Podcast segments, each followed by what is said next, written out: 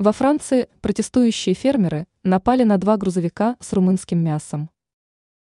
Французские фермеры остановили и уничтожили товары компании «Авикарвилл», которые перевозились грузовиками.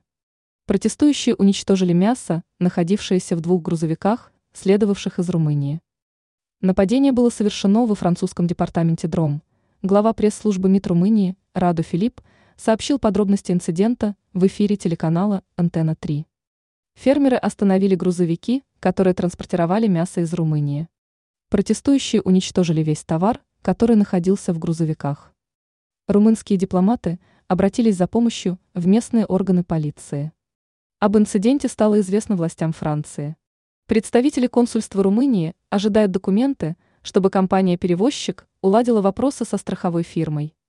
Ранее сообщалось, что польские фермеры забастовали по всей стране.